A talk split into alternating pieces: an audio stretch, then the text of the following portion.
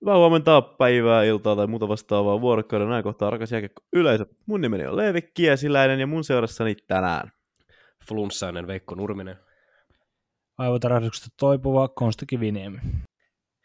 Konsta, hei, tota, palataan hieman tuossa ajassa taaksepäin. Ja, tota, olitte lauantaina tekemässä Leevin ja uuden jatkoaikatulokkaan kanssa kontenttia tuolta Turusta, olitte TPS Sport-peliä seuraamassa ja teitte sieltä hyvää sisältöä jatkoja sivustoille. Ja, mutta tota, ottelu oli hunajainen TPSn kannalta, mutta mitä huhuja on kuullut, niin palumatka ei ollut ainakaan hunajainen herra, Ke- herra Kiviniemelle, niin tota, kertoisitko Konsta, että mitä tuossa takastulomatkalla hallilta niin tapahtui? Ja, pelataan tämmöistä peliä. No joo, eipä siinä. Käsi sydämellä voin myöntää, että onnistuin kaatumaan paljon kohotulla sähköpotkulauroilla. Mainittakoon täysin selvinpäin, täysin keskittyneenä ajamiseen. Ja oli pimeä ja töyssynen tie. Siitä sitten pieni lievä aivotärähdys mukana jatkan matkaa eteenpäin. Tota, eipä siinä paljon, ei, ei, ei mulla ole paljon kerrottavaa tilanteesta, kun en mä siitä paljon muista. Onko Konsta Jyväskylässä näitä, mikä se hieno sana oli, sähköpotkulautoja, kun tuntuu, että mitä tuossa ajoa muutenkin seurannut, niin ei ole aina välttämättä sitä ihan tasaisinta se kyyti. Jaha, Mä en ihan tiedä, mistä tämmöistä verran. Joo, Jyväskylässä itse on sähköpotkulautoja kyllä, että se ei ole mikään pikkukaupunki kuitenkaan. Pidetään Traktoreitakin siellä on. Siellä on myös traktoreja. Pidetään nyt kuitenkin mielessä, että mä oon jo täällä sinun seurana Turussa, Turussa asunut jo hyvää aikaa. Että on, on, on, tullut tutuksi kyllä kyseistä laitteet. Joo, ja sitten ironia häivän, kun tiputtaa pois, niin tämä on tosiaan vinoilua vaan Konstalle, eli tota, ollaan varovaisia niiden potkulautojen kanssa, et, ettei käy niin kuin jatkoajan liigatoimituksen yhdelle johtohahmoista kävi TPSn no. avausottelun jälkeen. Mainittakoon vielä, että tätä vinoiluakin on kuultavissa näillä raaoilla äänifaileilla aika paljon enemmän. Leive on tehnyt hyvää työtä pitääkseen mun imakon suht puhtaana, mutta tota, ei ole aina mikrofonin tai äänityksen takana ihan niin siistiä teksti. Etenkään tuolta ei, ei, ei Leevin suunnalta, vaan sieltä toiselta suunnalta. En tiedä, mistä puhut. Veikkaan, että tiedät. Suoraa puhetta käyrästä lavasta, teipistä teippiin podcast. Ja perinteisesti aloitetaan äh, jakso uutisilla, eli mitä on tapahtunut viime äänityksen jälkeen tässä viikon aikana. Ensimmäiset uutiset Oulusta. Veikko, mitä on tapahtunut Kärpissä? Uutinen ei ole vielä se, että Lauri Marjamäki olisi saanut potkut tosiaan Kärpät on etsinyt pitkään uutta urheilujohtajaa ja se on nyt vihdoin Ouluun löytynyt. Uusi urheilujohtaja on Mikko Myllykoski, joka aloittaa virallisesti ensimmäinen lokakuuta tuoreen pestinsä. Itse kun Mikko Myllykoski, Myllykosken nimi tupsahti puhelimen näytölle, niin oli hetken aikaa, että kuka, kuka on Mikko Myllykoski, ja vieläkin oli tähän päivään mennessä hieman epäselvää, että mitä tämä kaveri on aikaisemmin tehnyt, mutta selvisi, että hän on pelannut Kärpissä 2000-luvun alussa muutaman kauden ja viimeisenä vuosina toiminut pelaaja-agenttina. Itselle kuitenkin aika iso yllätys, että tämmöinen ehkä vähän tuntemattompi nimi tähän pestiin valittiin, kun julkistamisen jälkeen medioihin levisi tietoa, että kärpät oli kosiskellut tähän pestiin muun muassa Ari Valliin ja Kari Alosta ja Josef Pumedien, niin itselle yllätys, että päätyivät Myllykoskeen. Tosiaan kuitenkin annetaan kaverille mahdollisuus näyttää ja kärpät on viimeisenä vuosina niin kentällä kuin myös jopa sen ulkopuolella kokenut melkoista imago- ja mainehaittaa heikoilla suorituksilla, niin toivotaan, että Myllykoski pystyy omalla työpanoksellaan nostamaan kärpät sinne, mihin kärpät kuuluu, eli 2010 lukaa, kun muistellaan, kärpät oli vahva lähes joka vuosi, niin toivotaan, että kärpät sinne vielä joku vuosi palaa. Mitä oletko sitä mieltä? Menikö oikein? Onko Myllykoskella nyt se, mitä, mitä tarvitaan, vai tota, olisiko sinne pitänyt hakea joku meritoituneempi tähän tilanteeseen? Pakko sanoa, että Harri Ahon jälkeen on varmasti isot saappaat tuolla hommassa täytettävänä, mutta niin kuin Veikko sanoi, annetaan Myllykoskelle mahdollisuus. Väitän, että näistä mainituista kandinaateista luokkaa Bumedien, Valliin, jopa Kojo Jalonen, niin kyllä Myllykoski varmasti on ihan pätevä hankinta tähän pestiin. Ja eikö ollut, eikö ollut niin, että Myllykoski oli se toinen pakki, kun kuuluisa YouTubessakin pyörivä maali, missä Ari Valliin tekee mestaruusmaalin kärpille, niin eikö se ollut niin jätkät, että Myllykoski oli se toinen pakki siinä Valliinin vieressä, ketä oli kentällä, kun mestaruusmaali Raksilassa tehtiin? Kyllä vain, hän oli to- jäällä silloin. Kyllä vaan, eli kärppä sydäntä on, on nyt sitten Oulussa tota, vähän jopa jatkuvan, omalta osaltaan jatkuvan trendin mukaisesti niin jälleen nostettu johtorooliin. Seuraava uutinen jälleen päästään leikkiin taloustoimittajia, eli se on mukava välillä rikkoa vähän meidänkin lajin rajojamme, vaikka toki jääkiekon sisällä pysytään. Uutisia Lappeenrannasta ja jälleen yksi tilinpäätös, ja se on suuri, se on näkyvä, se on merkittävä, mutta Saipan kannalta huonolla tavalla, eli 651 000 on tullut viime tilikaudella käkkäriin Saipalle. Eli liike, liikevaihto siellä on ollut 5 miljoonaa 29 000 euroa, mutta aika tommoset megalomaaniset tappiot on Saipa ottanut ja samalla sitten tota, on tiedotettu, että yhtiökokouksen jälkeen Saipan hallituksen järjestäytymiskokouksessa valittiin Liiga Saipan puheenjohtajaksi yksimielisesti Jussi Okko, eli Timo Kersa on, hän jatkaa, no, anteeksi Timo Tersa, hän jatkaa hallituksen jäsenenä, on, on puheenjohtajana toiminut vuodesta 2009, mutta näiden uutisten saattelemana sitten myös pieni henkilöstömuutos. Äijät, kysymys nyt ilmoille, miten Saipa kuittaa 650 000 euron tappiot? Vai kuittaako se niitä? No toivottavasti, toivottavasti ei kuittaa ainakaan ensi kevään tyhjennysmyynneillä, että, että toivotaan, että Saipa, Saipa pystyisi pudotuspeleihin menemään ja saamaan sitä kautta vähän lisää Lappeenrantalaisia kiinnostumaan Saipa-tuotteesta ja muutenkin pääsemään sitten vähän isompiin rahoihin kiinni. Joo, toi on totta, että toivottavasti ei mene sinne tyhjennysmyynnin puolelle, mutta täytyy pitää realismi tässä asiassa ja mun on ainakaan vaikea nähdä, että jos, jos ollaan yhtään siellä 12, 13, 14, 15 seudulla, niin etteikö Saipa sitten taloudellinen tilanne mielessä lähtisi sitten myymään Adam Helevkoja sun muita sitten paremmille markkinoille niin sanotusti, että vaikeaa nähdä, etteikö jonkin sortin pelaajaliikennettä ulospäin to- tapahtuisi tota, nämä talous, talousasiat mielessä. Hei, Saipaa siellä neljä ja me puhutaan jo tyhjennysmyynneistä. Tästä voi Saipafanit suuttua jo meille. Niin, se on tietty. Saipahan on piirteisesti aloittanut tässä. Aloittanut tässä kyllä, että katsotaan, katsotaan mihin saakka riittää Lappeenrantalainen lento Konsta, sulla oli vielä pari juttua siellä liittyen kurinpitokäsittelyihin ja pelaajien liikkeisiin, oliko näin?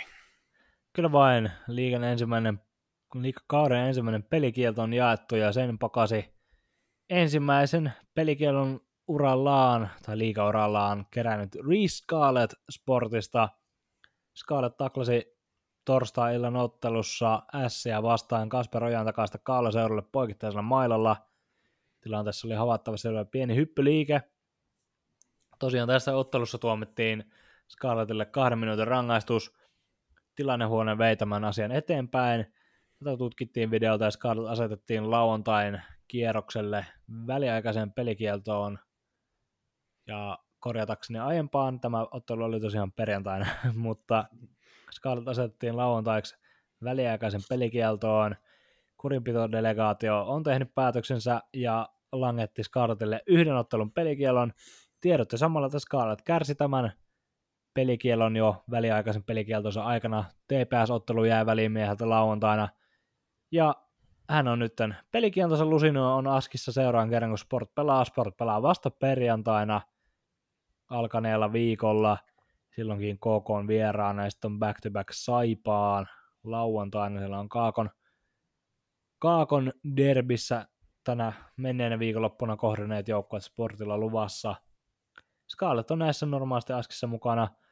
Mielenkiintoinen tuomio. Mitä te olette mieltä, herrat, tästä tilanteesta, että riittikö yksi väliaikainen pelikielto, riittikö yksi pelikakkua Scarlettille tästä teosta? Mun mielestä yksi peli oli ihan riittävän hyvä ratkaisu tuossa, että en nyt olisi nähnyt, että tuosta olisi mitään isompaa pelirangaistusta annettu, ja Sportin ja Vansalaista onneksi tuli vain yksi peli, koska Scarlett on Sportille erittäin tärkeä puolustaja, ja pelasi tosi hyvin, tosi hyvin, mitä pieniä klippejä näin niin siinä Sportin ensimmäisessä, ensimmäisessä ottelussa, niin mun mielestä hyvä tuo yksi peli. Joo, sporttihan kiittää kurinpitoa tässä kohtaa. Tilanne itsessään oli aika mielenkiintoisen näköinen, eli tota, tässä kun keskustelua seurailin, niin tämmöisen termin kyseinen tilanne sai kuin hyppypoikkari, mikä on mulle ainakin uusena, en ole varsinaisesti tällaista termiä kuullut aikaisemmin, mutta tässä ehkä peilaa se, että siinä nyt ei mitään sitten suurempaa, suurempaa vahinkoa kuitenkaan ilmeisesti käynyt. Tilanne oli hyvin kummallinen, se näytti videolla hyvin omituiselta, mutta ehkä tämä yksi peli nyt riittää tällä kertaa. Kyllä vain, olen herran kanssa vähän samalla linjalla ja Tämä on tosiaan lusittu, joten mennään mekin eteenpäin. Eetu Liukas viime kaudella HPKssa sitä ennen TPS vakuuttanut nuori lupaus jää AHL Bridgeport Islandersiin ensi kaudeksi. Hän on ilmoittanut, että hän ei tule takaisin. Ja tämä on luonnollisesti HPKlle iso menetys, mutta musta tuntuu, että Hämeenlinnassa on jo budjetoitu tähän, että liukasta ei ehkä kannata odotella takaisin enää tälle kaudelle mutta se on nyt varmaan liukas jää Pohjois-Amerikkaan ja alkaa työstämään NHL-uransa siellä sitten farmin kautta.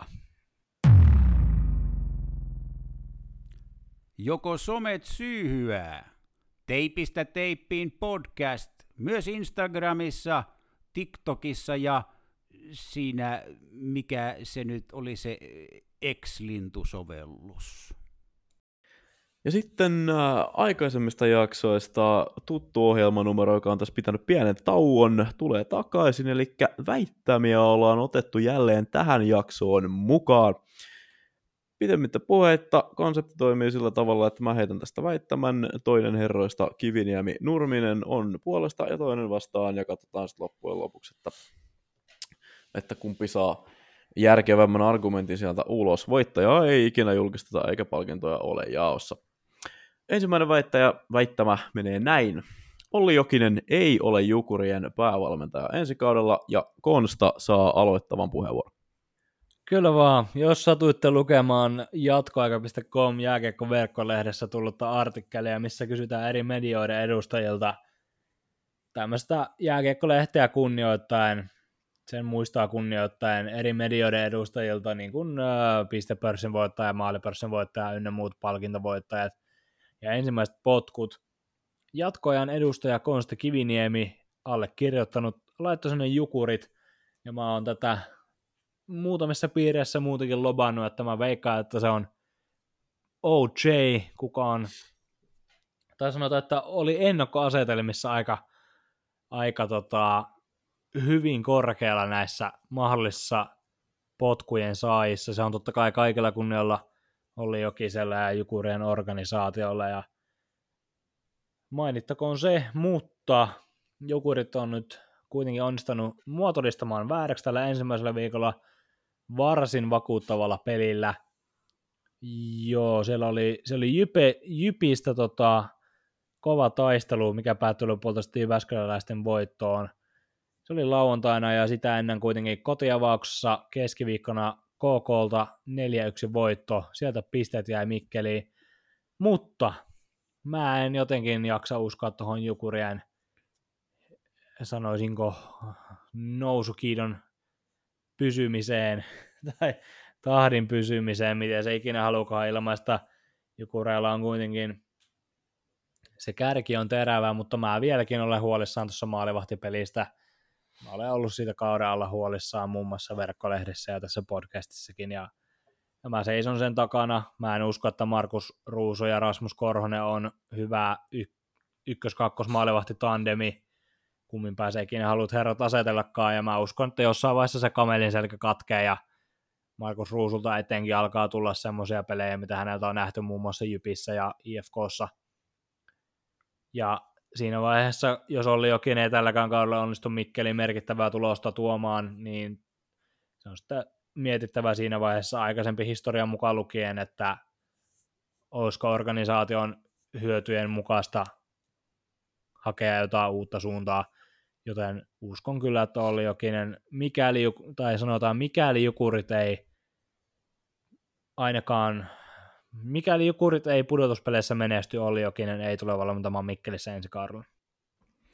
Mulla on Kosta sulle semmoinen jatkokysymys vielä, että olisiko mahdollista tota, Jokisella nimenomaan sillä tavalla, että se siirto tai lähtö ei tulisi varsinaisesti sportin, ei sportin kuin Jukurien heikon suorittamisen takia, vaan mahdollisesti vaikka ulkomailta joku kiinnostunut jengi, häntähän on pitkään huudeltu muun muassa potentiaalisena Pohjois-Amerikan valmentajana ihan niin kuin statuksen vuoksi, niin olisiko tämmöinen mahdollista, että tarjottaisiin jostain kiinnostavampaa tarjousta ja lähtisi sen takia? Tässä on sitten tosiaan se hopea reunus oli Jokisen puolelta, tai kuten sanoit, hänellä on etenkin tuo korkea status Pohjois-Amerikan uran, merkittävän uran ansiosta, ja hänet tunnetaan kyllä myös Euroopassa erittäin, erittäin hyvin, ja sittenhän tässä on se toinen, että sanotaanko, että lähti miten lähti Jukureista, niin kyllä mä silti uskon, että hänelle on kysyntää, mutta seison edelleenkin sen takana, että Jukurit päättää organisaationa hakea uutta suuntaa. Mutta kuten sanoin aiemmin, Olli Jokinen valmentajana on tehnyt varsin hyvää työtä tuon nipun kanssa katsoa, mistä Jukurit lähti, kun hän hyppäsi, hyppäsi tota ruoria. Ja etenkin nuorten pelaajien kanssa Patrick Puistola ja Niko Huhtanen ihan A-turätyöluku unohtamatta.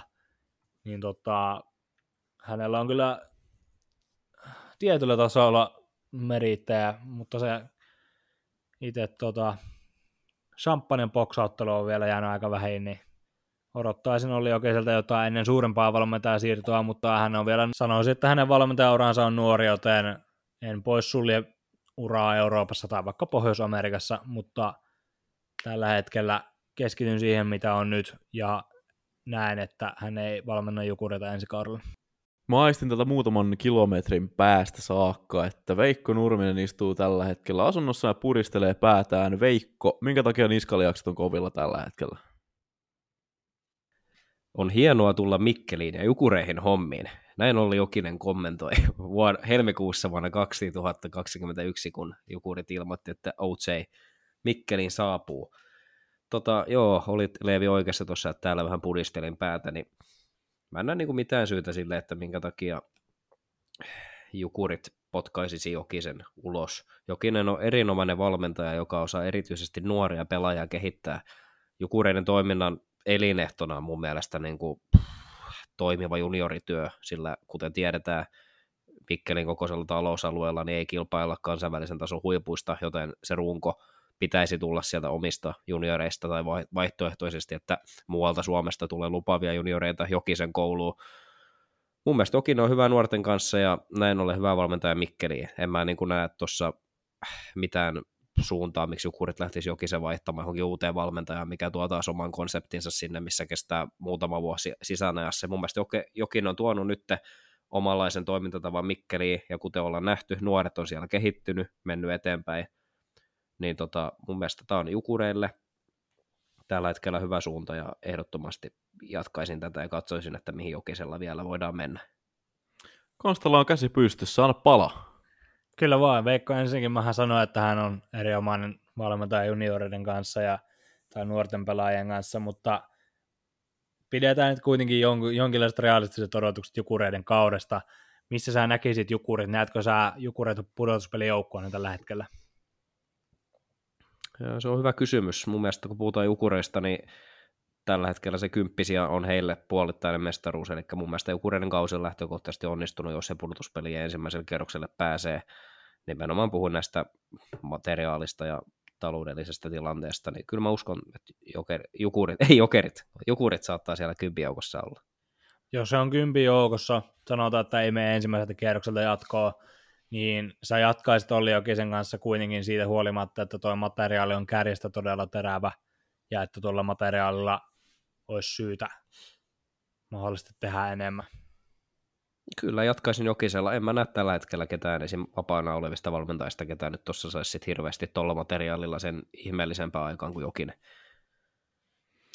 Mulla no, on semmoinen kysymys tähän väliin, että kun Jukurithan on lähi, lähivuosina, puhutaan siis viimeistä ihan muutamasta vuodesta, niin hän on saaneet niin sanotusti isommilta liikaseuroilta tota, älyttömän kovia lainapelaajia, niin vaikuttaisiko Jokisen lähtö tähän tota, lainapelaajien saantiin? Koska joku syy siinä on, että noi saa noita kaiken maailman rätyjä ja heleniuksia sun muita vastaavia tonne. Nimenomaan tätä mä tässä ajoin takaa, että jos jokisesta luovutaan, niin sit todennäköisesti näitä nuoria lahjakkuuksia ei enää näin paljon Mikkeliin päätyisi, mikä sitten heijastuu suoraan jukureiden kiinnostavuuteen ja todennäköisesti myös menestysmahdollisuuksiin. Mä voin hyväksyä tämän tota, Veikon vastapointin ihan pätevää argumentointia. Se on silti maalevahti kommenttinen takana ja aiempien väitteiden takana. Se on hienoa, että seisot. No niin, seuraava väite. Ö, tuli kuuma TPS. SM Liigan avausviikolla Tommi Miettisen jengi on pisteiden ja tota, tuloksen valossa lähtenyt oikein hyvään lentoon. Öö, Veikko, onko sulla mielipiteitä asian suhteen? Miten, miten jatkuu TPS-lento vai jatkuuko? Joo, tässä niin kuin, tuossa kun aikaisemmin asettelit tätä kysymystä, niin puhuttiin siis siitä, että jatkuuko TPS-lento kevääseen, eli pudotuspeleihin. Kyllä vaan, niin, Joo, kyllä, niin mun vastaus Joo. siihen on, että ei jatku. Mm, mun mielestä ehkä se materiaalin kapeus on kuitenkin se, mikä TPSn Akilleen kantapääksi muodostuu. Et TPSL on, niin kuin nyt tässä on avaus viikolla nähty, että on Nurmi ja Palmu, mitkä on tähän sarjaan aivan aluakan pelaajia, mutta kuka sieltä sitten nousee esiin, että Marjala on hyvä pelaaja, Fröberg on hyvä kahden suunnan sentteri, mutta varsinkin jos mietitään pudotuspeleissä, niin vastustajat yrittää pelata näitä vastustajan parhaita pelaajia pois, ja kuten tiedetään, niin Nurmella ja Palmulla se sytytyslanka on myös usein aika lyhyt.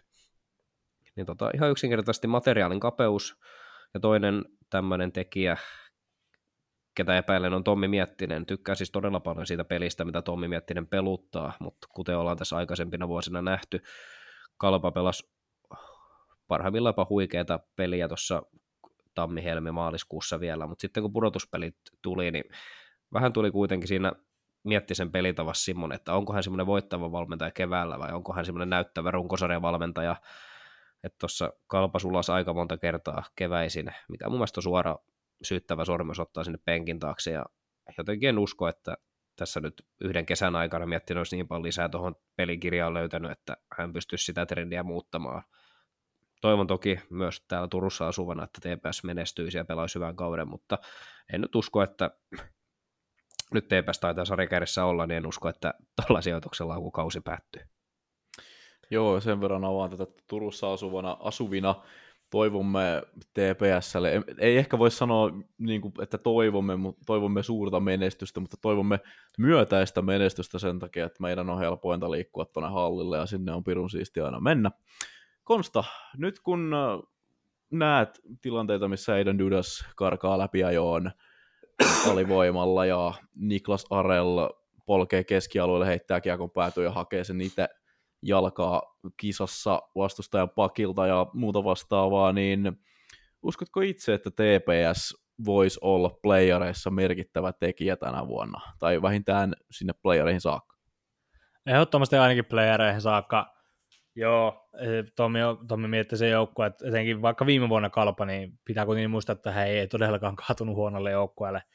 Ja oli kuitenkin ö, omissa paperissa ainakin altavastaajan paikalla siinä sarjassa – sanotaan itse TPSstä kuitenkin, mitä mainitsit tuossa jo muutaman tekijän tuosta lauantai-ottelusta, ja ylipäätään miltä TPS on näyttänyt avausviikolla. Aivan huikeeta. Mä oon todella vakuuttunut, ja vaikka Tommi mietti, niin ei teki sano lehdistötilaisuus lauantaina, että he oli ehdottomasti viikon heikoin, heikoin peli lauantaina tota, sporttia vastaan, etenkin 5 Kyllä mä, mä oon vakuuttunut siitä, mitä mä näen jäällä – ja toi materiaalin kapeus, mitä täällä tota, sora-äänet nosti, niin onhan se, se voi olla siellä kolmos nelosessa kuitenkin tietyllä tapaa kapeeta. En tiedä, en sulje pois, etteikö TPS sitten, mikäli toi tuosta lähtee niin kun lentoon toi jengi, niin etteikö he tekisi mahdollisesti lisää hankintoja vielä vahvistakseen. Siinä on toki sitten se taloustilanne pitää muistaa, mistä viime, viime jaksossa sivuttiin. Mutta joka tapauksessa TPSn kärki on kuitenkin erittäin terävä, ja se on niin terävä, että mä uskon, että se pystyy tietyllä tapaa paikkaamaan noita materiaalivajeita siellä pohjaketjuissa. Et siellä on kuitenkin Petrus Palmu näytti aivan ilmiömäisen. Näytti oikeastaan siltä, että jatko täysin siitä, mihin toissa kaula jäi Jukureissa – ja Markus Nurmi näytti erittäin hyvältä. Alku ensimmäisessä ottelussa vasta oli ehkä hieman kangeempaa vielä, mutta näytti olevan paljon vapautuneempi pakisto, röyhkeä, kiekollinen, viihdyttävä, tykkään. Niin kuin Tommi mietti sen joukkueet on tässä viime aikoina kunnostautunut, ja Aiden Dudas totta kai aivan siis sähköinen pelaaja parhaimmillaan, etenkin lauantaina otti hyvin huoneen haltuun kahdesti ja karkas läpi ajoa kahdesti alivoimilla. Pelasi kyllä kummatkin tilanteet erittäin, erittäin järkevästi ja siitä otti kaksi rankkaria, yksi kautta kaksi sisään. Komea veto oli tähän maaliin. Ja muutenkin pelasi mun mielestä aika pirteästi ihan nämäkin tilanteet pois lukien. Hänen, hän on, häneltä on varmasti odottavassa vielä jonkinnäköistä tason nostoa tuloksellisesti. Ei siinä, että hän ei missään nimessä ollut huono, mutta että voidaan odottaa ehkä vielä lisää, kunhan tästä vähän asettuu aloilleen Turkuun. Ja kyllä mä uskon, että TPS ylipäätään, kuten on sanottu, Tommi Miettisen joukkue etenkin runkosarjassa loistaa, ja tällä materiaalilla, ja jos tämmöinen buumi jatkuu, tämmöinen flow jatkuu, niin TPS tulee olemaan aivan varmasti ainakin kärkikuusikossa. Kevät on asia erikseen, mutta siinä missä Tommi Miettisellä ei ole nyt varaa epäonnistua tuolla materiaalilla, niin hänellä on nyt parempi tilanne kuin aiempina vuosina kalpassa, joten en sulje TPSn pitkää kevättä pois, mutta kausi on nuori. Liittyen TPS-pakistoon, siellä on nyt aktiivista jääkiekkoa pelattu, mutta siellä on nähty paljon kiekollista roolia muun muassa, niin no totta kai Ruben Rafkin, hän, hän on tota, hänet joku voi ehkä lokeroidakin kiekolliseksi puolustajaksi, mutta tämmöinen kolmikko Kasimir Jürgens, Oliver Lauritsen ja Niklas Arel, tosiaan niin kuin tuossa Arelin yhtä Sportmatsin suoritusta kuvailinkin, niin tota, Konsta mainitsi, että TPS Pakisto on kiekollinen. Veikko, riittääkö näillä kundeilla koko kauden mittaan pelaamaan menestyksekkäästi tota lätkää, mitä ne tällä hetkellä pelaa? Joo, tuossa tuli annettu, annoin Tepsille jonkun verran rapaa, mutta sitten täytyy tässä asiassa olla rehellinen. ne pelit, mitä mä oon Tepsiltä tässä nähnyt, niin on ollut todella yllättynyt siitä, öö, siitä miten toi pakisto on nimenomaan tuossa aktiivisessa pelitavassa pärjännyt. Et varsinkin sieltä nyt nousee Rafkin nimi, mä oon tässä teille lähetyksen ulkopuolella ehkuttanut häntä tosi paljon, tosi paljon ja Kasimir Jyrkens on ollut erinomainen, niin tota, yllättynyt siitä, miten he on pärjänneet, mutta äh, niin kuin minulla ja myös teillä ja monella muulla kannattajalla siellä tota, näytön toisella puolella, niin tota, ensimmäistä viikkoja aikana ihmiset aika paljon aina ylireagoi, ehkä johonkin hyviin suorituksiin, mutta annetaan kuitenkin tuolle pakistolle nyt aikaa vielä näyttää. Et itse on tuohon epäileväinen kuitenkin, että sit varsinkin keväällä, niin onko tuossa riittävästi sitä kiekollista osaamista, mutta kuten Kosta sanoi, niin tuossa kauden aikaa joukkue voi vielä muuttua suuntaan tai toiseen, niin annetaan ajan näyttää. Seuraavaksi otetaan vielä viimeinen pohdinta tähän ja pohdinta Helsinkiin liittyen. Eli Helsinkiin on tuotu uusi kiekollinen puolustaja. Hänen nimensä on Luke Martin ja hän oli ensimmäisessä ottelussaan pihalla kuin lumiukko. Sen jälkeen nosti tasoaan, teki maalinkin jopa, komea laukaus viivalta, niin Konsta, kerro meille, riittääkö Luke Martinista mestarijoukkueen äh, ykköskiekolliseksi puolustajaksi vai ei? Onko se nyt tarpeeksi hyvä vai ei? Ykköskiekolliseksi puolustajaksi, no tässä on tietysti aivan ääripäistä kyllä nämä kaksi ottelua, mitä tässä sammosaisena käytetään. Perjantai Luke Martin ei todellakaan, lauantai Luke Martin väitän, että riittää. Martin oli erittäin hyvä lauantaina omissa papereissa ja tota, kunnostautui pelintekijänä ylivoimalla siinä, missä siellä ylivoimalla on aika, hyvä, aika hyvin pelintekijöitä. Sanotaan enemmän tämmöisen siniviivan dynamona, mikä tähän on monta, monta kliseistä ilmausta, mutta tota, kaikki tiedätte mitä ajan takaa. Joka tapauksessa Luke Martin tuo mukana ehdottomasti erinomaista kiekollista potentiaalia ja on etenkin ylivoimatilanteessa äärimmäisen vaarallinen ja väitän, että rikkoo 30 pistettä. Jos pysyy terveenä, rikkoo 30 pistettä tällä kaudella. Ja kyllä lauantai Luke Martin rikkoo, tai siis anteeksi, lauantai Luke Martin pystyy täyttämään IFKssa ykköskiekon ykköspakin kiekollisen roolin. Siinä on toki sitten varmaan nuoria kilpailijoita tarvittaessa, mutta kyllä Martinilla on ehdottomasti kaikki rahkeet terveenä pysyessään miehittää sitä roolia koko kauden. Veikko, tässä on tota, puhutaan Martinista, niin kyseessä on iso ukko, kohteliaiskoutseja kohtaan opiskelee Suomea. Onko riittävän taitava mestarijoukkueen kiekolliseksi ykköspakiksi? Mä vähän vielä olen epäileväinen tuohon ykköspakkiin. Mä kirjoitin tuossa elokuussa jatkoaikaan verkkoartikkelin, missä analysoin tarkemmin IFK-joukkuetta, ja sinne kirjoitin, että IFKlta puuttuu tämmöinen tasonsa näyttänyt ykköskiekollinen pakki, niin kuin tässä nyt aina on tylsä verrata Kemiläiseen ja Lancasteriin esimerkiksi, mutta kuitenkin, jos, sä, jos, sua, jos sut hankitaan mestaruutta tavoittelua joukkueeseen kärkipuolustajaksi, niin se on kohtuus median ihmisenä verrata niitä myös muihin mestarisuosikkien kärkipakkeihin, mutta Martin tulee varmasti tekemään pisteitä ja annetaan siitä pieni kunnia Jori Lehterälle, ja se on nyt ensimmäisissä peleissä käynyt ainakin selväksi, että parivalekko Lehterä Martin kiekottelee siinä siniviivan tuntumassa aika paljon, ja tätäkin kautta Martin tulee paljon tekemään pisteitä, mutta itse jotenkin uskon, että kauden aikana IFK etsii, vaikka ei sitä nyt ole julkisesti sanonutkaan, niin etsii vielä semmoista, jos jostain löytyisi esimerkiksi Pohjois-Amerikan leirityksiltä tai jostain uutta, ei nyt uutta Martinin tilalle tietenkään, mutta tasonsa näyttänyttä kiekollista kärkipuolustajaa. Martin pystyy toivottavasti sellainen, ole, sellainen olemaan vielä, mutta odotan vielä näyttöjä. Tosin, niin kuin Konsta sanoi tuossa, että perjantain peli, niin Martin näytti ihan hupiukolta, mutta veikkaan, että Martin pelasi perjantaina samalla, miten hän on pelannut harjoitusottelussa, ja se ei tietenkään riitä, riitä se harjoituspelien vaade liikaan, ja lauantaina sitten oli iso parannus jo häneltä, mutta tota, annetaan, ajan näyttää. Varmasti pisteitä tulee tekemään, mutta eniten haluan kiinnittää huomiota sitten sen kokonaisvalta, kokonaisvaltaisen pelaamiseen, kun sitä kuitenkin myös kärkipuolustajalta vaaditaan.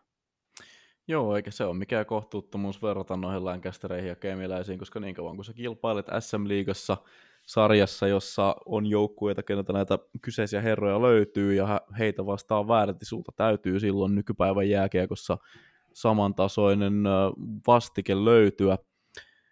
Martinissa ehkä se kokonaisvaltaisuuden puute ei mun mielestä ole niin suuri tota, heikkous syystä, että hänellä on aika hyvää tasapainottajaa siinä, eli jos mietitään kemialaista länkästeriä, niin eihän nekään todellakaan mitään kokonaisvaltaisia pakkeja ole, mutta ne on niin pirun kovia ylöspäin.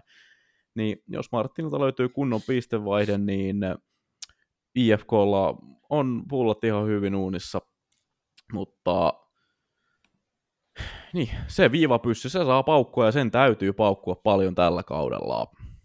Jos puhutaan vielä hetki tuosta Martinin laukauksesta, niin tästä ei pientä tutkivaa journalismia ja mitä nyt huonolla englannin, englannin kielen taidolla ymmärsin, niin Pohjois-Amerikasta semmoisia raportteja oli tullut, että ei ilmeisesti ole mikään kovin Vantaimer kaverilla, mutta sitten taas on hyvä toimittaa nimenomaan ranteella kiekkoa maalille, ja ranne lähtee aika napä, napakasti, niin kuin lauantain lukkoottelussa nähtiin.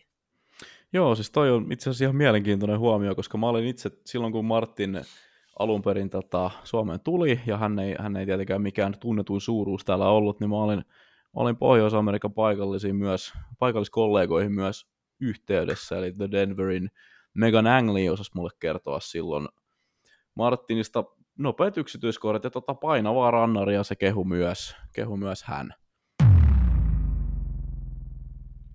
Kiristääkö nuppia? Pure tuppia! SM Liigan avausviikko on, on vierähtänyt. Ollaan nähty oikein hieno avausviikko. On ollut paljon häkkejä, on ollut hienoja otteluita, tiukkoja matseja.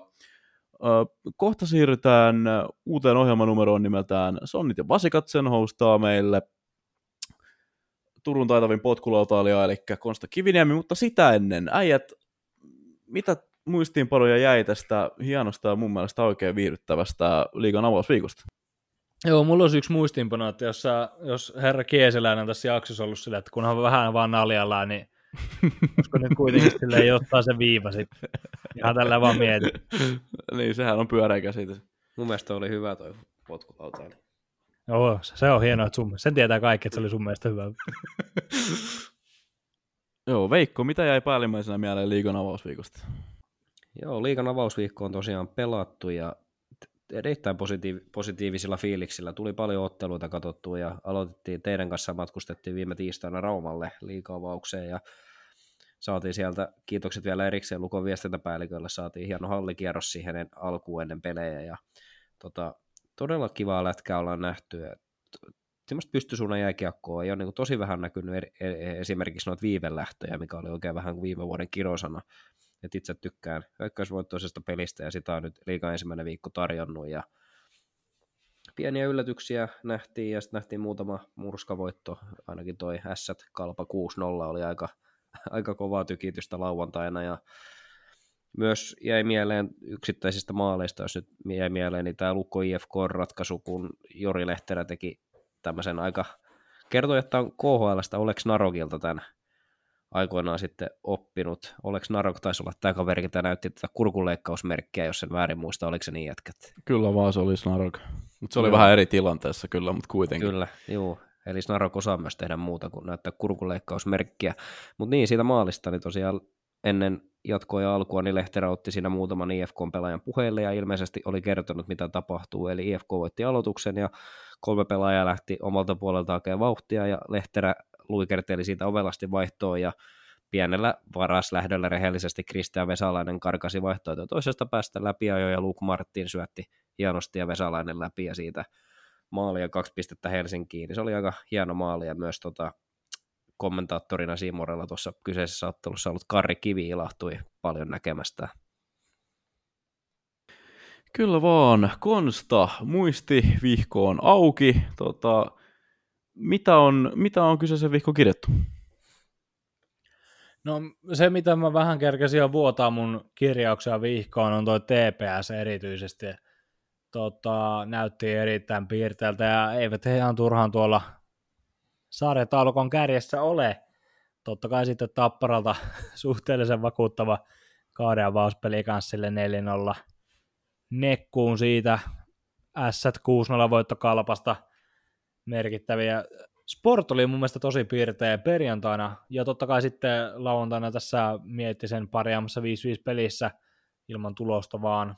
Heillä oli kyllä paikkaa siellä, mutta etenkin tämä perjantai-ottelu Sportti S oli tosi hyvän näköistä vaasalaisilta ja suhteellisen vakuuttava 4-1 kauden avaus tai kotiavaus siitä. Ja ruotsalaislegioona, niin kuin tätä on jotkut nimittänyt tätä joukkuetta, niin oli sitten totta kai sitten terävin kärki aika liikeessä ja Jens Löökeltä aivan hävytön, hävytön esityö Simon Jalmarssonin 1-0 maaliin, vai oliko Axel Holmström, nyt mulla ei ottelu, ottelukarttaa tässä valmiina, mutta joka tapauksessa Lööke käytti siitä takarautaa ja käytti puikot ja käytti itse käytti rystyltä puikot, käytti jopa toiset puikot vielä aivan hävytöntä.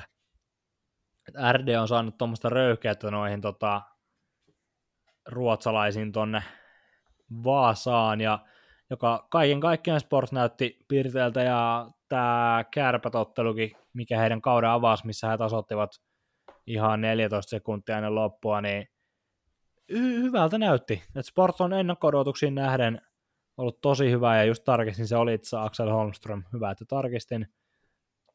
Tämä aiemman maalin tekijä. Ja Sportin Vaassa on nyt selkeästi niin kuin, jengi ottaa tätä kautta. Että siellä oli kuitenkin 4000 katsojaa siellä Vaasan sähköareenalla. Onko sponsori Sakko jopa tuosta. Vaasan areenalla oli, että siellä on niin kuin, sportissa ollaan nyt tehty paljon asioita kulissien takana oikein siinä, missä valtamedia ja tämmöiset jääkiekkopodcastit, kuten Teipistä Teippiä on nimennyt sportin tota, liiga huonommaksi joukkueeksi, niin etenkin ennakko aika vakuuttava viikko mun mielestä. Mutta silti viikon isoin onnistuja mainittu jo varmaan sata kertaa mun suusta tässä jaksossa Turun palloseura.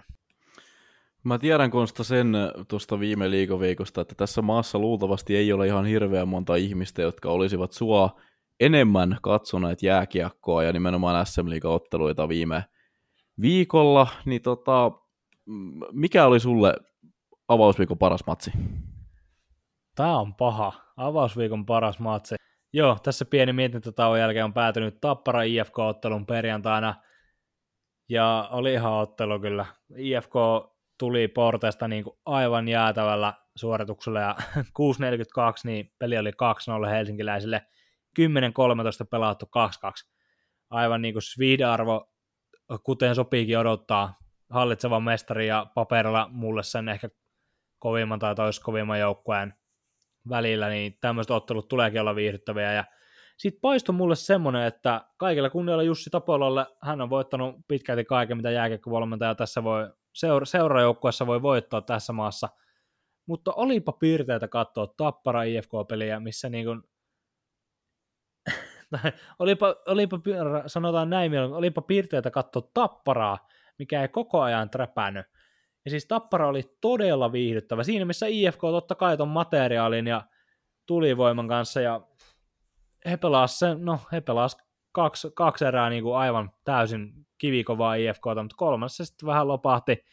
Sen näki sitten sieltä, että Nick, Nick Baptiste, totta kai siinä oli Roopa Taposella vähän epäonnekas tilanne, että hän ei oikein voinut tilanteelle mitään, mutta Baptiste tasoitti ja sitten tämä voittomaali, Carter Camperin voittomaali 19 sekuntia ennen loppua, niin on siinä kyllä, tässä on tämmöiselle rivikatsojalle kyllä niin kuin aivan loputtomaksi viihdettä, että hienoa, että liikakausi alkoi näiden kahden osalta tälleen, ja mä todellakin odotan heidän tulevia kohtaamisia, odotan heidän kevään kohtaamistaan.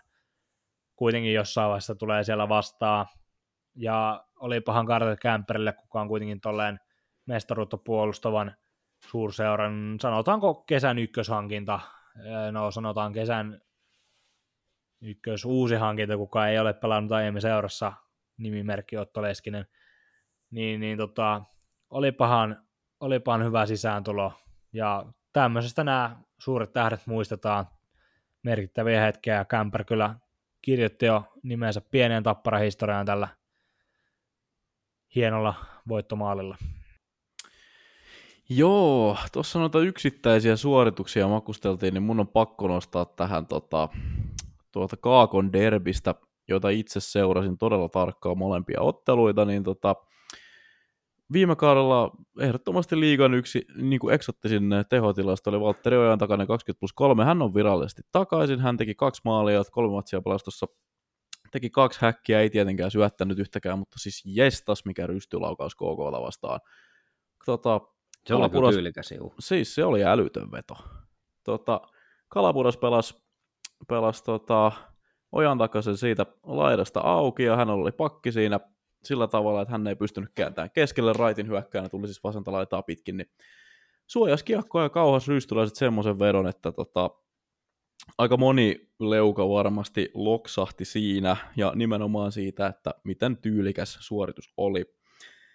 Mä nostan täältä muutaman muun pelaajan myös, ketä on ollut ilo seurata, kenen suorittamista on ollut ilo seurata, eli Tepsi Viljami Marjala. Hän on tota, Tepsillä on aika, aika riski tämä kolmosketju siinä mielessä, että siinä on älyttömän paljon talenttia, mutta siinä on kolme, kolme nuorta miestä ja kolme aika todistamatonta nuorta miestä. Puhutaan ketjusta Munkki, Marjala, Väisänen. Marjala on siinä keskellä nyt pelannut ja hän on tota ketjua kantanut ja hän on myös tullut Tepsille ylivoimaan, ylivoimaan äh, erittäin hyvää tulitukea lisää tohon. Sitten totta kai Eiden Dudesin alivoimapelaaminen sporttia vastaan öö, noista matseista, mitä mä näin, mitä mä tuossa näin, niin mun ehkä suurin merkintä on se, että mä en ole pettynyt näkemään yhdessäkään ottelussa. Toki jokaista peliä en nähnyt, tota, mutta todella, todella hyvillä fiiliksillä tähän kauden alkuun. Todella viihdyttävää, lätkää paljon häkkää, paljon tilanteita ja jopa siis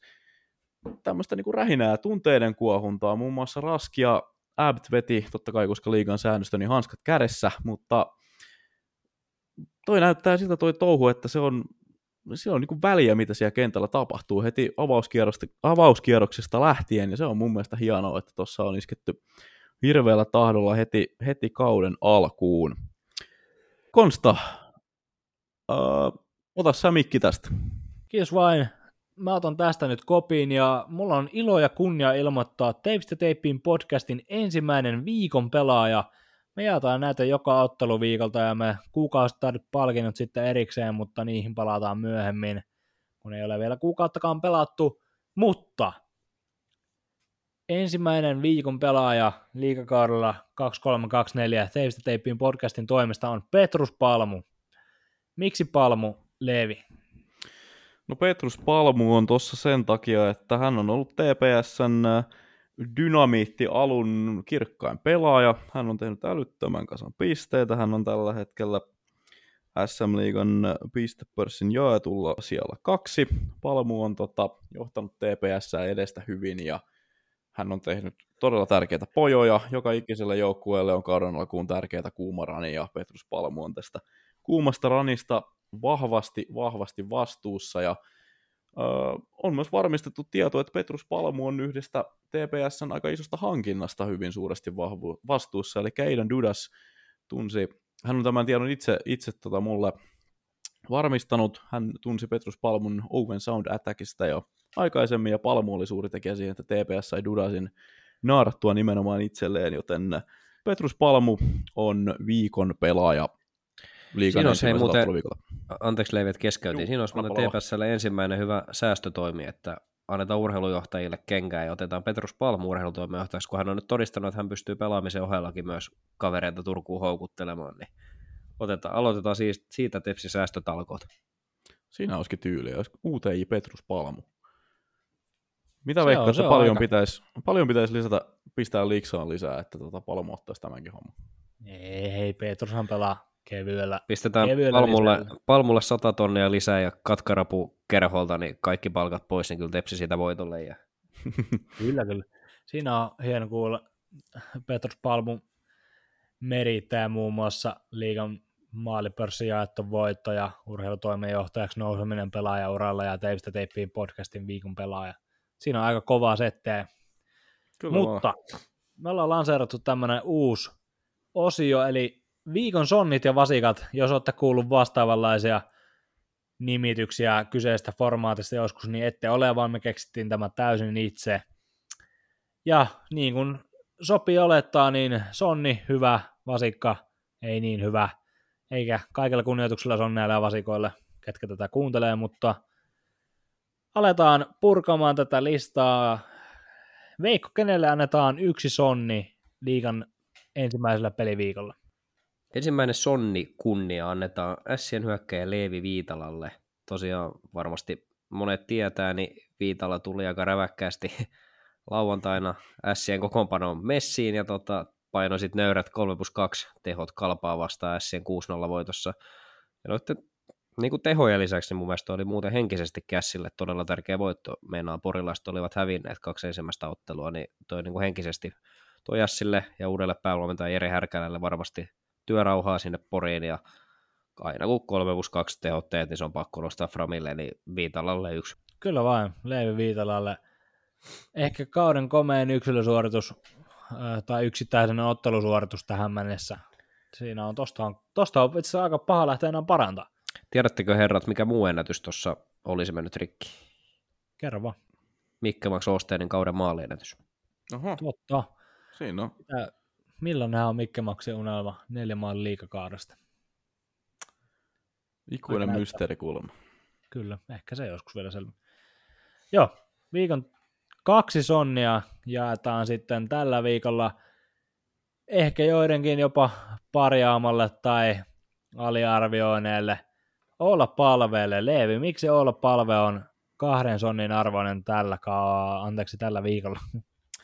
No joo, Oula Palve on tota, tunkenut pikkusen kapulaa, kapulaa kitaan niille, jotka häntä tota, ennen kauden alkua kritisoi ja arvioi, eli aika, aika monessa lähteessä oli palveesta muun muassa tällaista, että potentiaalisesti kauden kovin floppi, jossain, en tiedä, jossain ehkä jääkiekko-podcastissa saatettiin vähän miettiä, että mahtaako sillä kunto kestää, mahtaako halua olla, mutta Ilves on ensimmäisen viikon jälkeen siellä kaksi, ja tota, toki siinä on tappara yksi matsi vähemmän ja yksi piste vähemmän vain, mutta tota, Oula Palve johtaa tällä hetkellä kolmen pelatun ottelun jälkeen koko liigan pistepörssiä. Siellä on yksi maali ja sitten viisi tyylikästä omppua siihen, siihen päälle, joten Oula Palve epäilijöiden toistaisesta hiljentämisestä, niin kaksi sonnia hänelle tältä viikolta. Kyllä vain, ja koska olet viikon pelaaja, niin sitten olet myös kolme sonnin arvon, eli Petrus Palmu kolme sonnia tällä viikolla, jopa voisi sanoa kultasonni, lanseerataan tämmöinen uusi nimitys, ja Palmulla katsoo TPSn peliä, ja ihan siinä käy selkeäksi, että kaikki kunnia olla palvelle, Palmu on tärkeämpi TPSlle, mitä palve on Ilvekselle ihan materiaalista johtuen, mutta Petrus Palmu on myös erinomainen etenkin HPKta ja vielä enemmän sporttia vastaan. Palmu otti oikeastaan miltei joka kerta jäällä ollessaan homman hyvin haltuun sporttia vastaan ja palkitsi itse itsensä sitten ja seuran voittomaalilla kaksi minuuttia ennen loppua sporttia vastaan, että tämmöistä nämä suuret pelaajat muistetaan tämmöistä teosta ja aivan, aivan huikea alku Petrus Palmun TPS-paluulle. Kyllä vaan, ja sori vielä tähän väliin, niin kunnia mainon heitän tästä vielä Saipalle ja Antti Kalapudakselle, eli tota, varsinkin te, ketkä olette liikapörssissä valinneet 200, muistaakseni 50 tonnia kauden alussa maksaneen Antti Kalaputaan, niin onnittelut, osui. Löytyy meikäläisen jengistä. No niin, teitkö jengi ajoissa? Palataan siihen myöhemmin. Joo, nimenomaan palataan me käsitellä liikapörssiä tässä jaksossa vielä. Niin, tosiaan ne, ketkä ehti tekemään jengin siinä ajassa, että ehtivät nauttimaan tästä kalaputaan lämmöstä kokonaisuudessaan, niin osuitte. Joo. Veikko. Joo, ei muuta kuin mennä eteenpäin. Me ollaan myös jakamassa niitä vasikoita sitten, ja kuten toimitaan, niin kuten toimittiin Sonnien kanssa, niin yksi vasikka jaetaan sitten Kouvolan KKlle. Leevi, minkä takia KKlle jaetaan yksi vasikka ensimmäisellä viikolla? No KKlle jaetaan yksi vasikka sen takia, että tota, osittain totta kai mediankin rakentamana, mutta joukkue lähti kauteen aika melkoisella odotuksella, siellä panostettiin huomattavasti ja avausviikko oli sitten, no sieltä on yksi jatkoaikavoitto, ja vastassa ovat olleet nyt kaikella kunnioituksella Mikkeli Jukurit ja kaksi kertaa Lappeenrannan Saipa. Öö, KK on siis tosi monessa ennakossa ja ylipäänsä paperilla niin KKta veikattiin näiden porukoiden yläpuolella ihan reippaasti. Ja on ollut siis todella vaikeaa kouvolalaisten peli. Te, ketkä olette, olette kanssani näitä otteluita katsoneet jossain oman kotin lämmössä, niin tota, tai mahdollisesti hallilla myös, niin tota, varmasti pystytte kyllä allekirjoittamaan tämän. KKlla nukahtelua puolustussuuntaan, paljon maaleja kolisee omiin, ja Kouvolan KKlle tästä pettymyksen omaisesta avausviikosta, niin ensimmäinen lammas. Tai yksi lammas. Haluatko yrittää uudestaan sitä eläintä? Haluan. Kouvolan KKlle tästä pettymysten tai pettymyksen makuisesta avausviikosta, niin äh, ensimmäinen vasikka. Toivotaan, että tätä ei editoida sitten ulos. Joo, Veikko, sulla oli tämmöinen yllätysnosto, ketä sä et suostunut kertomaan etukäteen, niin tota, kahden vasikan arvoinen. Kuka on kahden vasikan, tai kuka tai mikä on kahden vasikan arvoinen liiga avausviikolta? Kärppien hyökkäjä Teemu Turunen tosiaan kaksi peliä ilman tehopistettä, se nyt on pieni, pieni tämmöinen aikaikkuna vielä näyttää, mutta ja yleisesti tiedetään, kärppien viime kausi oli todella hankala, ja nyt ensimmäiset ottelut sporttiin vastaan vähän nihkeitä, ja pelikanssia vastaan vielä nihkeämpää. Turun on kuitenkin kärppien, kärppien kärkihyökkäjä, niin itse tuossa mitä klippejä näin, niin oli vähän sen olo, että Turun on peli ulkopuolella koko ajan, ja tuntuu, että vähän tuli semmoinen mieleen, että viihtyyköhän Turunen tuolla kärpissä, kun muistan tosiaan HPK ja IFK-paidasta, miten Turunen piti lähestulko joka ilta vastustajia pilkkanaan ja peliin lopaisto Turusesta ja onnistumisia tuli joka erässä melkein, sanotaanko näin, mutta nyt jotenkin viime kaudella teki kyllä komeat pisteet kärpissä, mutta vähän jäi semmoinen olo silti, että ylivoimalla niitä syöttöpisteitä, kakkossyöttöjä, niin vähän semmoinen olo, että mahtaakohan Turunen tuolla kärpissä niin kuin kauan enää pelata. vähän jotenkin tuntuu, että pelillä on Turusella kateessa. Teemu Turunen kärpistä kahden vasikan arvoinen ja sitten jaetaan tämmöinen, sanotaanko, jos, jos Sonne oli kultasonne, niin mikä se olisi tämmöinen tota, folio, folio vasikka vaikka tälleen nopeasti lanseerattuna, niin kenelle jaetaan kolme vasikkaa ja folio vasikka palkinto ensimmäiseltä viikolta Veikko? No ihan yleisesti Oulun kärpille. Kärppi ensimmäinen viikko ei ollut hyvä. Rehellisesti niin kärpät, kärpät ei saisi ikinä mennä jatkoajalle kotipeleissä sporttia vastaan. Kaikki kunnioitussportilla. Kärppien pitäisi isoon organisaation pyyhkiä lattia sportilta jokaisessa kotiottelussa. Kärpät ei sitä pystynyt tekemään, nihkeä jatkoaikavoitto sieltä. Ja sitten isossa ottelussa päävastustaja pelikanssia vastaan todella heikko esitys. Ja peli näytti todella paljon samalta, miltä se viime kaudella näytti hidasta – ei reagoida pelissä tapahtuviin muutoksiin, valmennus seisoo aika tumput suorana vaihtoehtoissa, pelaajat pyörittävät päätään. Itse tuossa symppasin Marjamäkiä noin kuukausi sitten, en muista enää missä jaksossa, mutta sanoin, että uskon, että Marjamäki pystyy muutoksen tuohon joukkueeseen tekemään, mutta ensimmäinen viikko ei ainakaan näyttänyt siltä. Todella huono viikko Kärpiltä, ja nyt varsinkin ensi viikolla, niin, tai anteeksi nyt tällä viikolla, kun nauhoitetaan ja jakso tulee ulos, niin kärpien, on palattava kolmen pisteen voittojen tielle. Joo, tähän mainintana Kärpillä siis tota, yhtä, monta, yhtä monta vasikkaa kuin mitä on tehty ja maaleja noissa otteluissa. Mutta ylipäänsä voisin ehkä laajentaa tota Sonnien segmenttiä tai Sonnien segmenttien kunniamainintaa ylipäänsä pienemmille seuroille. Nimittäin tästä, jos nyt katsotaan näitä, ketkä väistivät vasikan juuri ja juuri, niin täältä löytyy Kalpa, kaksi pistettä tuolla pohjalla. Kahden pisteen kerhossa on, on KK ja sitten Kärpät ja heidän lisäksi myös IFK. Toki IFKlla ei ole ihan niin ehkä epätoivoiselta näyttänyt se touhu. Ja Lukkokaan ei, ei kyllä ole niinku mitenkään vakuuttanut. Eli tota, täällä on monta tämmöistä, tai tuossa on viisi oletettua playoff-joukkuetta, niin tämmöinen jaettu, ehkä jos Konsta puhuu alun perin foliovasikasta, niin paperivasikka tonne noiden seurojen suuntaan. Joo, se on hyvä maininta. Sanotaan sitten, että jaetaan sitten vaikka tämmöinen pronssisonni, niin haluaisin nostaa tuolta etenkin Jukurit ottelusta Reed Garnerin ja Severi Lahtisen, etenkin heidän yhteis- yhteisen kemian tuossa voittomaalissa. Severi Lahtinen oli aika perus Severi Lahtinen siellä ja aika näyttävä esity ja Garner jatkoi oikeastaan siitä, mihin jäi, mutta se isoin yksittäinen nimi henkilökohtaisesti, kuka tästä listalta jäi pois, on Danik Martel, että hän on tämmöinen kunniamaininta sonni tällä viikolla. Ja Martel oikeastaan on tehnyt kaiken, mitä HPK hänen odottikin tekemänsä ja mitä media ja me mukaan lukien odotettiin hänen tekevän HPKssaan. Kolme maalia ensimmäisellä viikolla aika näyttävä liikauraavausmaali sieltä miinus kulmasta Raumalla ja kaksi maalia sitten Ipaa vastaan. Hyvältä on näyttänyt toivotaan, että herra Martteli jatkaa samaa tahtia ja pitää nämä odotukset sitten tota, tai pystyy jatkamaan näiden odotusten mukaisesti. Ja en näe mitään syytä, miksei pystyisi. Sitten meillä on vielä ottelutärppejä.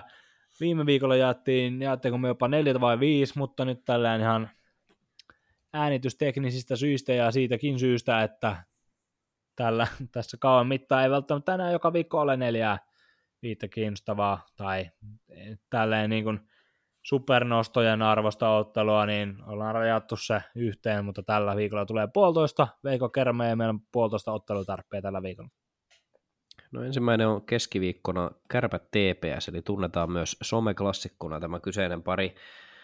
Etenkin kärppien kannalta niin kyseessä on todella suuri ottelu, koska just tuossa äsken vähän kärpille annettiin rapaa, niin heikot ensimmäiset ottelut ja muutenkin muistetaan se huono viime kausi, niin tota, TPS aloittanut hienosti kolme peliä, kolme voittoa, keikkuu sarjan kärkipaikalla. Pääsee varmaan aika vapautuneesti tuohon kärpät matsiin lähtemään, että ei mitään paineita tai mitään semmoista. Kärpillä on tuossa ottelussa ka- kaikki paineet, ja tosta kun otat oikeasti nenää kotiyleisö edessä, niin varmasti moni satunaiskatsoja pohtii, että viitsiikö sinne hallille taas niin kuin hetken aikaa mennä, että toi niin kuin kärpille henkisesti ja myös jopa uskallan sanoa, että taloudellisesti pienemmässä mittakaavassa tosi, niin myös iso ottelu yleisen uskottavuuden kannalta, niin jotenkin näen, että kärppien pitää laittaa tuohon peliin aika olin, olin että sieltä on vähän voittokairattava keinolla millä hyvänsä. Konsta välikysymys, tota, jos olisit liikakiekkoilla, niin lähtisikö luottavaisin mielen kauteen, jossa sulla on äh, toisella otteluviikolla ensimmäinen must win ottelu? Joo, se, se, tota, se saisi mut kyllä miettimään uudestaan seuravalintaa, että tota, karun kuulostaa Oulussa ja totta kai kun on iso brändi ja isot odotukset ja iso budjetti, niin sitten ollaan tämmöisessä tilanteessa, mutta kärpät on tehnyt, tehnyt aivan itse itselleen, että en niin paljon sääliä sinne suuntaan jaa. Teipistä teippiin, älä nyt näillä eväillä lyö. Ö, otetaan nopea top 3 käsittely tähän. Tämä oli tullut tota, IG DMssä meille pyyntönä ja, ja aika paljon... Spotify kommentissa. Eikö meillä DMssäkin ollut, ollut tästä pyyntö? Mun mielestä oli. Joka saattaa olla, että se ei koota, mutta joka tapauksessa on, on tullut pyyntö, pyyntö top kolme tifoista. Tosi hienosti ollaan tifoja nähty tässä kauden avausviikolla ja me napattiin meidän suosikit tuolta. Joo, eli Sportilla ensimmäinen nosto on Vaasasta, Sportin vaakuna, tota, alla teksti, missä lukee, että vie Sportis from Vaasa, ja tuossa yläpuolella sitten semmoinen nelikulmainen lakana, jossa kaupungin perustamisvuosi, tai niin, kaupungin niin, perustamisvuosi, kai se, kai se terminä lasketaan, 1606 lukee tuossa, ja sitten pelkistetty kuva Vaasan vaakunasta. Otan itse tota samaan lentoon tästä, nostun myös Hämeenlinnasta, eli siellä oltiin kaivettu tämmöinen aivan valtava, valtavan kokoinen, tota, kokonaisen katsomopäädyn lähes peittävä kaksiosainen tifo. Tuohon on lähdetty tämmöisellä niin seuran keulakuva kärjellä, missä sitten HPK-logo takana. Ja välitön tuki on osoitettu myös päävalmentaja Maso Lehtoselle, eli Lehtonen on tuossa hyvin keskeisessä roolissa tuossa Tifon kuvassa. Alla sitten lukee, että yhdessä rakennetaan voittamisen kulttuuri. Tässä on tota, viitteitä tuohon Maso Lehtosen sosiaalisessa mediassa levinneeseen puheeseen, minkä hän piti treenikaudella joukkueen kopissa. Öö, tässä osiossa kuitenkin myös muut pääsevät ääneen hetkellisesti, eli Konsta, annas meille kolmostifo vielä. Mä olisin mielellään kyllä jättänyt grande finaaliksi tuon Masotifon, koska, tai Kerhotifon, koska tuo oli aivan upea. Ja... On mä vähän keuli. Ei mitään, ei mitään. Tosi siisti, tosi siisti tota, ja hieno, hieno totta kai nähdä, että uudelle päävalmentajalle osoitetaan koko kaupungin ja seuran tuki ja kannattajien tuki heti alusta asti. Totta kai pitääkin, mutta että toi on aina vähän ekstra, joka antaa aina vähän hymyily, hymyilyaihetta ennen kuin sä nukahat yölleen. Mä kuitenkin nostan tähän sitten vikana Tifon Tampereelta. Hallitseva suomestari Tappara. Tappara tota, pelasi nyt itse asiassa HFK-ottelussa, että tämä ei ole edes kauden kotiavaus, mutta joka tapauksessa tyylikäs, tyylikäs tifo Tappara ja Tampereen vaakuna tuossa vierekkäin tuommoisella sinisellä lakanalla ja sitten tuossa on tuommoinen kultalehväs kummankin ympärillä. Rakkain seura, kaunean kaupunki. Tampere on erittäin kaunis kaupunki, siitä on kyllä ehdottomasti samaa mieltä ja Tappara sai kaiken tuen kannattajilta viime kauden jälkeen, kun seura voitti kaiken mahdollisen, mitä edelliskaudella pystyi voittamaan, niin erittäin tyylikäs tifo. Mainitsemisen arvoisen on myös Turussa. Turussa oli tifo, mutta mä en totta puheen kyllä valitettavasti nähnyt, mitä siinä luki. Se oli läpinäkyvä tifo, jossa oli maailmankartta ja jonkin sortin viivat yhdistetty Pohjois-Amerikan ja Euroopan välillä, ja sitten näitä viivoja meni vielä Euroopasta Suomeen. Tifon öö, sanoma jäi mulle vähän välistä, koska mä istuin semmoisessa kulmassa tuolla mediakatsomossa, että mä en ihan nähnyt, ihan nähnyt tota, mitä siinä luki, mutta joka tapauksessa Tifo on Tifo ja mä sytyin aina Tifoille. Joo, se Turun tifo oli vähän hankalasti hahmotettavissa sen takia, että kyseessä oli tosiaan pohjaltaan läpinäkyvä, läpinäkyvä tifo. Mutta tifot on käsitelty ja siirrytään, siirrytään viimeiseen aiheeseen, eli kun liikakausi alkaa, niin alkaa myös tällainen aika suosittu valmentaja peli nimeltään Liikapörssiä. Jos ette valmiiksi tienneet, niin teipistä teippiin podcastillahan on oma pörssikimppa, jos siellä on joku, joka on vielä tota, uskoo, uskoo sen verran äh, omiin valmentajataitoihinsa, että haluaa tässä kohtaa hypätä mukaan, niin löytyy pörssin sivuilta tota, kimppana ensinnäkin nosto, uh, täällä on 50, hetkinen, onko 53 vai 54 joukkuetta tällä hetkellä, 55 joukkuetta on tällä hetkellä kyseisessä kimpassa, ja täytyy antaa shoutoutti teille tota, siitä, että miten hyvin olette seuranneet ohjeistusta, nimittäin Kimpan säännöissä tota, 11 vaihtoa on mainittu, ja potkimisen uhalla ja yhden joukkueen olen, olen täältä joutunut potkimaan pois, eli tota, moderaattorin puolesta niin suuri kiitos teille, ja muutenkin on tosi, lähtenyt, tosi hyvin lähtenyt käyntiin tämä. Kertaa vähän, mikä täällä on meininki, eli kimppaa johtaa tällä hetkellä Mörköluola niminen joukkue. Täällä on 237 pinnaa otettu viiteen liigapörssiottelupäivään. Ajat vetääkö kylmäksi? Kyllä tuo vetää jo, että tota, kyllä, tässä on aika, aika hyvä joukko ja etenkin tuo lauantai oli varmaan aika hauska katsoa. Tässä on, joukko koostuu Jakub Malekista, Martin Lefebvrestä, Aleksi Matimikosta, liikaura ensimmäinen maali lauantaina. Hyökkäyksessä Petrus Palmo, Juuso Könönen, Emil Erholz. Erholz siellä nöyrästi kaksi liikapörssipistettä. Muuten ihan hauska lauantai varmaan ollut. Öö, mitä itse kolmikkoon tulee, niin me ollaan otettu maltillinen alku, eli ollaan annettu vähän siimaa tässä kilpailulle eteen. Meistä kolmesta kärki siellä, siellä numero 32 löytyy Piikkiön palloseura, oma, oma joukkue, niin tota, mulla vähän noin ensimmäisen viikon valinnat sakkas, kun saatoin unohtaa tätä joukkuetta vilkaista ja katsoa, että mitkä joukkueet minäkin päivänä pelaavat. Sitten kun mennään tänne pikkusen alemmas, niin täällä on loput herrat tällä hetkellä pikkusen vieri, alemmas. Vie, vieri vieren sivuilla, tai sivuilla 47-48, eli sieltä 48 Konsta Kiviniemi ja H.C. Ankkalinna, nopeat kommentit. Ei ole kommentoitava. Syödään se paska ja mennään eteenpäin.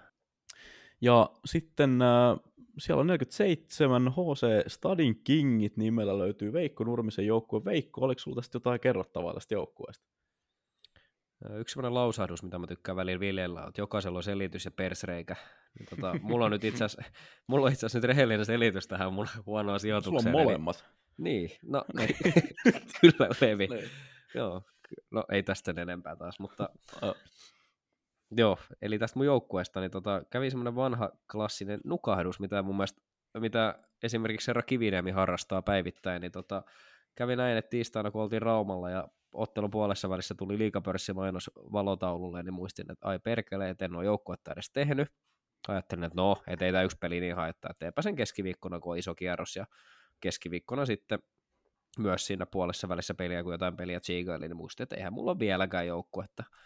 Ja sitten perjantai-illalla, kun jätkät tuli tänne meikäläisen, en nyt sano penthouseen, mutta Betre Folkki-asuntoon kylään, niin tota, muistin, oliko Leivi 15 minuuttia ennen kierroksen alkua, tyyli just, just. Olla, muistin, että joukko on tekemättä ja tein joukkueen, niin pääsin sitten perjantai- ja lauantai kierroksille mukaan. Et sinänsä alkuun on tyytyväinen, että 84 pistettä on kuitenkin kerännyt pelkästään perjantai- ja lauantai suorituksilla. Ja, öö, tästä joukkueesta, niin tota, lauantaina varsinkin Luke Martin 1 plus 1 tehoillaan, niin toi meikäläiselle 23 pinnaa, niin hän oli mulle semmoinen hyvä pelaaja tuossa lauantain kierroksella. Mutta itseäni lohduttaa suuresti, että herra Kiviniemi on takana ja tulee siellä myös pysymään, sen voin tässä myös kuulijoille vahvistaa. Joo, tosiaan Veikko tässä ehkä antoi, antoi suurimmat tasoitukset, eli kahteen, kahteen ottelupäivään, niin kuin itse mainitsin, yhdellä vaihdolla vain. Ja hei, mulla, neljä pinnaa. Mulla on sitten tämmöinen utelias yleisökysymys, mitä tota, mä sain tähän mun käsiin justiin. Sä, tota, Veikko, mä kuulin tämmöistä huhua täältä kaduilta, että sua on pyydetty itse tämä joukkue tekemään niin kuin kauan ennen kauden alkua.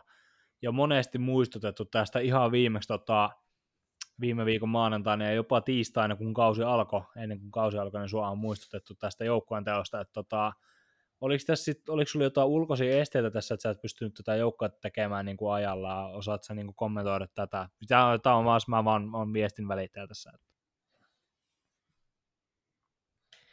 Sanotaanko sitä sen verran, että kato nyt tota ranking-sijoitusta, niin keskity sä siihen omaan joukkueeseen.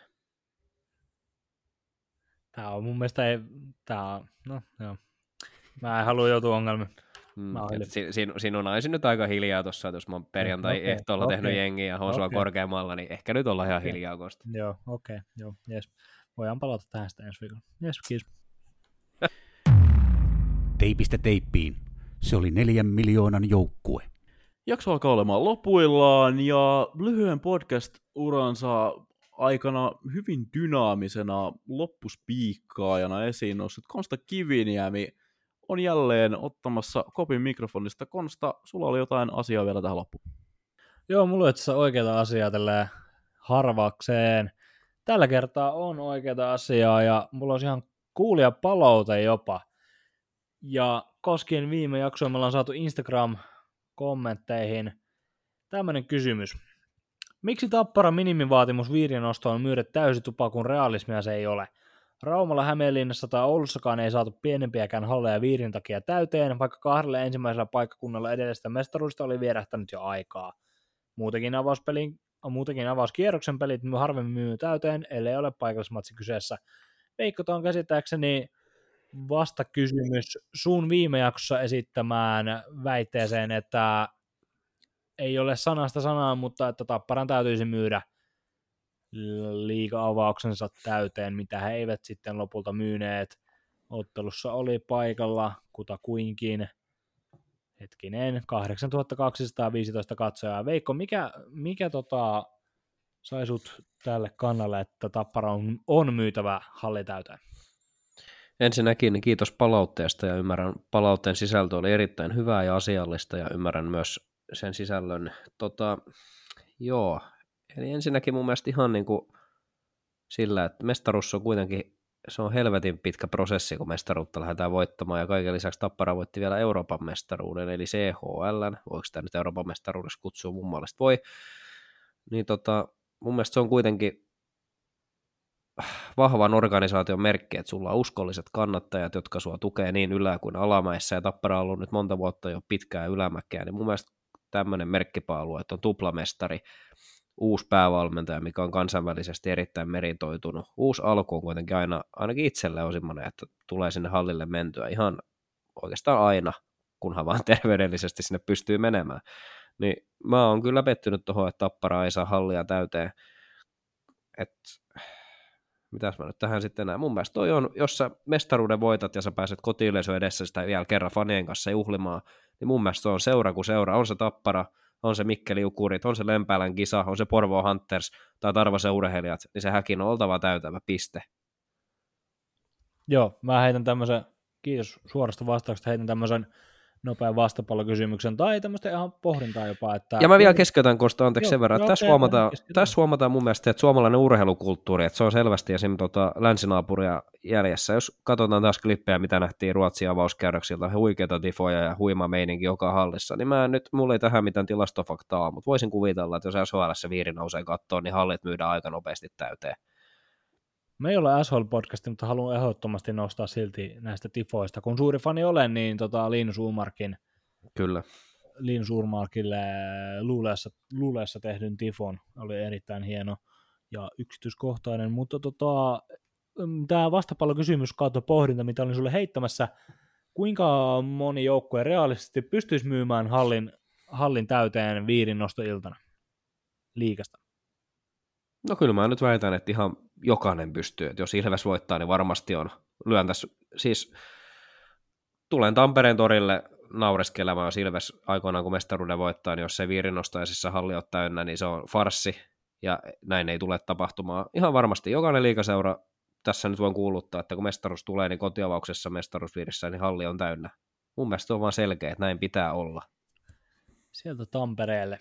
Leve, oliko sulla tähän jakson loppuun jotain Oh, no mä itse asiassa lisään tähän keskusteluun vielä, ton, kun tuossa on nostettu noita, nostettu noita muita jengejä, niin tota, joskus olen, olen itse vaikka suorituksessa kuin suorituksessa toisten innoittamana hiukan, hiukan löysäilleenä, niin tota, kuulut aika monta kertaa tämmöisen, että se, että muut eivät johonkin pysty, tai se, että muut eivät jotain odotusta saavuta tai muuten tee kunnolla, niin se ei ole syy jättää itse näitä asioita kunnolla tekemättä. Eli aikaisemmat mestarit eivät tässä ole hyvinkään niin kuin hyvällä prosentilla onnistuneet, mutta se ei tarkoita sitä, etteivätkö tulevat mestarit silti tätä voisi tavoitella. Ja palautakseni tähän alkuperäisen palautteeseen, nyt ei ole varma tieto, mutta eikö Kerholla ollut tota, koronarajoitukset? Joo, ja taisi Lukollakin olla jotain. Eikä ollut Kerholla, ei se ollut, koska se oli syksy 2019. Joo, Lukolla mutta, oli. Joo, Lukolla oli, Lukolla oli Mutta mä haluaisin jatkaa kuunnella, ettei musta tehdä nyt tästä tämmöistä syntipukkeja tai vastarannan kiskeä, niin mitä mieltä te olette? Niin ihan, jos ei nyt mietitä kapasiteettia tai talousaluetta tai mitään, niin jos nyt mestaruusviiri nousee, niin eikö se nyt teidän mielestä olisi vähintäänkin kohtuullista sille organisaatiolta, se on kuitenkin organisaatiolta pieni hetki faneille ja kannattajille, niin eikö se teidän mielestä myös olisi suotavaa, siis... että se halli on täynnä? Mä oon kyllä siis, mä oon samaa mieltä sun kanssa kyllä, että tota, olisin voinut odottaa, että tota, Tappara olisi myynyt tämän hallin täyteen, mutta ja yhdyn tähän Leevin pointtiin siinä mielessä, että se, että aiemmat ei ole voinut tehdä, niin se ei tarkoita, etteikö tulevat kautta nykyiset voisi, mutta kai siinä sitten on jotain ulkoisia tekijöitä. No, sanoit, että ei mietitä kapasiteettia, niin ei sitten mietitä sitä. Siinä tapauksessa mä oon vähän sitä mieltä, että kyllä Tampereella olisi pitänyt täysitupa olla, ja kuitenkin Matsekin jäällä oli sitten ihan tota, A-luokan match ja myöskin tota, lopputulos varmasti olisi miellyttänyt loppumyötähalli. Teipistä teippiin. Hammaslääkäriliitto suosittelee. Joo, uh, tässä oli tämä jakso tällä kertaa. Mulla ei ole tähän loppuun enää lisättävää. Mä olen Leevi Kiesiläinen ja kiitän erittäin paljon niin kanssa tekijöitäni kuin kyseisen podcastin kuuntelijoita seurasta jälleen kerran ja me kuunnellaan tai kuullaan toisemme taas ensi viikolla. Kyllä vaan, mä haluan tähän loppuun sanoa perinteiset mantrat, jotka mä voisin lyhentää vaikka semmoisiin kirjainlyhenteisiin, mutta jättäkää palautetta, tiedätte meidän palautekanavat, jos kuuntelet ensimmäistä kertaa teipistä teippiin Instagram, teipistä teippiin at gmail.com sähköposti, teipistä teippiin Twitter, X, mikä ikinä haluatkaan sen olevan, ja kommentteihin jatkoajan, komment, jatkoajan some kommenttikentät käy myös palautekanavana jatkoajan keskustelupasta. Tiedätte kyllä, mihin sitä palautetta jättää. Kiitos kuuntelusta, kiitos herrat tämän podcastin teosta. Liikakausi on podcastu käyntiin. Menkää ihmiset halleille. Täällä ei ole hienointa, hienoin, hienointa paikan päällä. Nyt alkaa sen verran väsynyttä settiä ole, että mä poistun mikistä. Mä olen Konstakin Venemiä. Kiitän teitä seurasta. Näkemiin. Itse oikeutetusti Turun Pavel Datsuk, eli Veikko Nurminen, saa päättää, saa päättää lähetyksen puheenvuoro. Kiitos teille kuuntelijoille taas ja kiitos Konsta, kiitos Leevi. Siistiä oli taas tehdä. Yksi toive tota, teille kuunti, kuuntelijoille, että tiedetään, että meitä kuuntelee tosi kovat kiekkofanit ja kiekkotietäjät, niin ottakaa semmoinen tavoite, kun kuuntelette tätä jaksoa, että seuraavaan viikkoon mennessä, niin kertokaa meidän podcastista edes yhdelle kaverille, tai puolitutulle tai vaikka tyttö- tai poikaystävälle meidän podcastista, jos he ovat jääkiekosta kiinnostuneita, niin saadaan sitä kautta tuotetta kehitettyä. Kiitos teille, palataan ensi viikolla asiaa. Moi Konsta täällä vielä, halusin, no me ollaan äänittämässä vielä, en mä tätä erikseen äänittänyt, mä halusin nostaa vielä tämmöisen kiinnostavan, kiinnostavan pointin ja vaan ihan vaan sen takia, että mä saan viimeisen sana. Tota, me ollaan jossain vaiheessa tuomassa vieraita tähän podcastiin. Aika näyttää milloin ja ketä ja miten, mutta me otetaan kaikki vierasehdotukset vastaan. Kuka on sun mielestä kiinnostava vieras saada Teipiin podcastiin meidän jutulle? Me otetaan vastaan ehdotuksia, jättäkää ne aiemmin mainittuihin, aiemmin mainittuihin sosiaalisen median kanaviin. Teipistä teippiin on vain kaksi tapaa laukoa, myyrän tappaja tai Kaali Perhonen.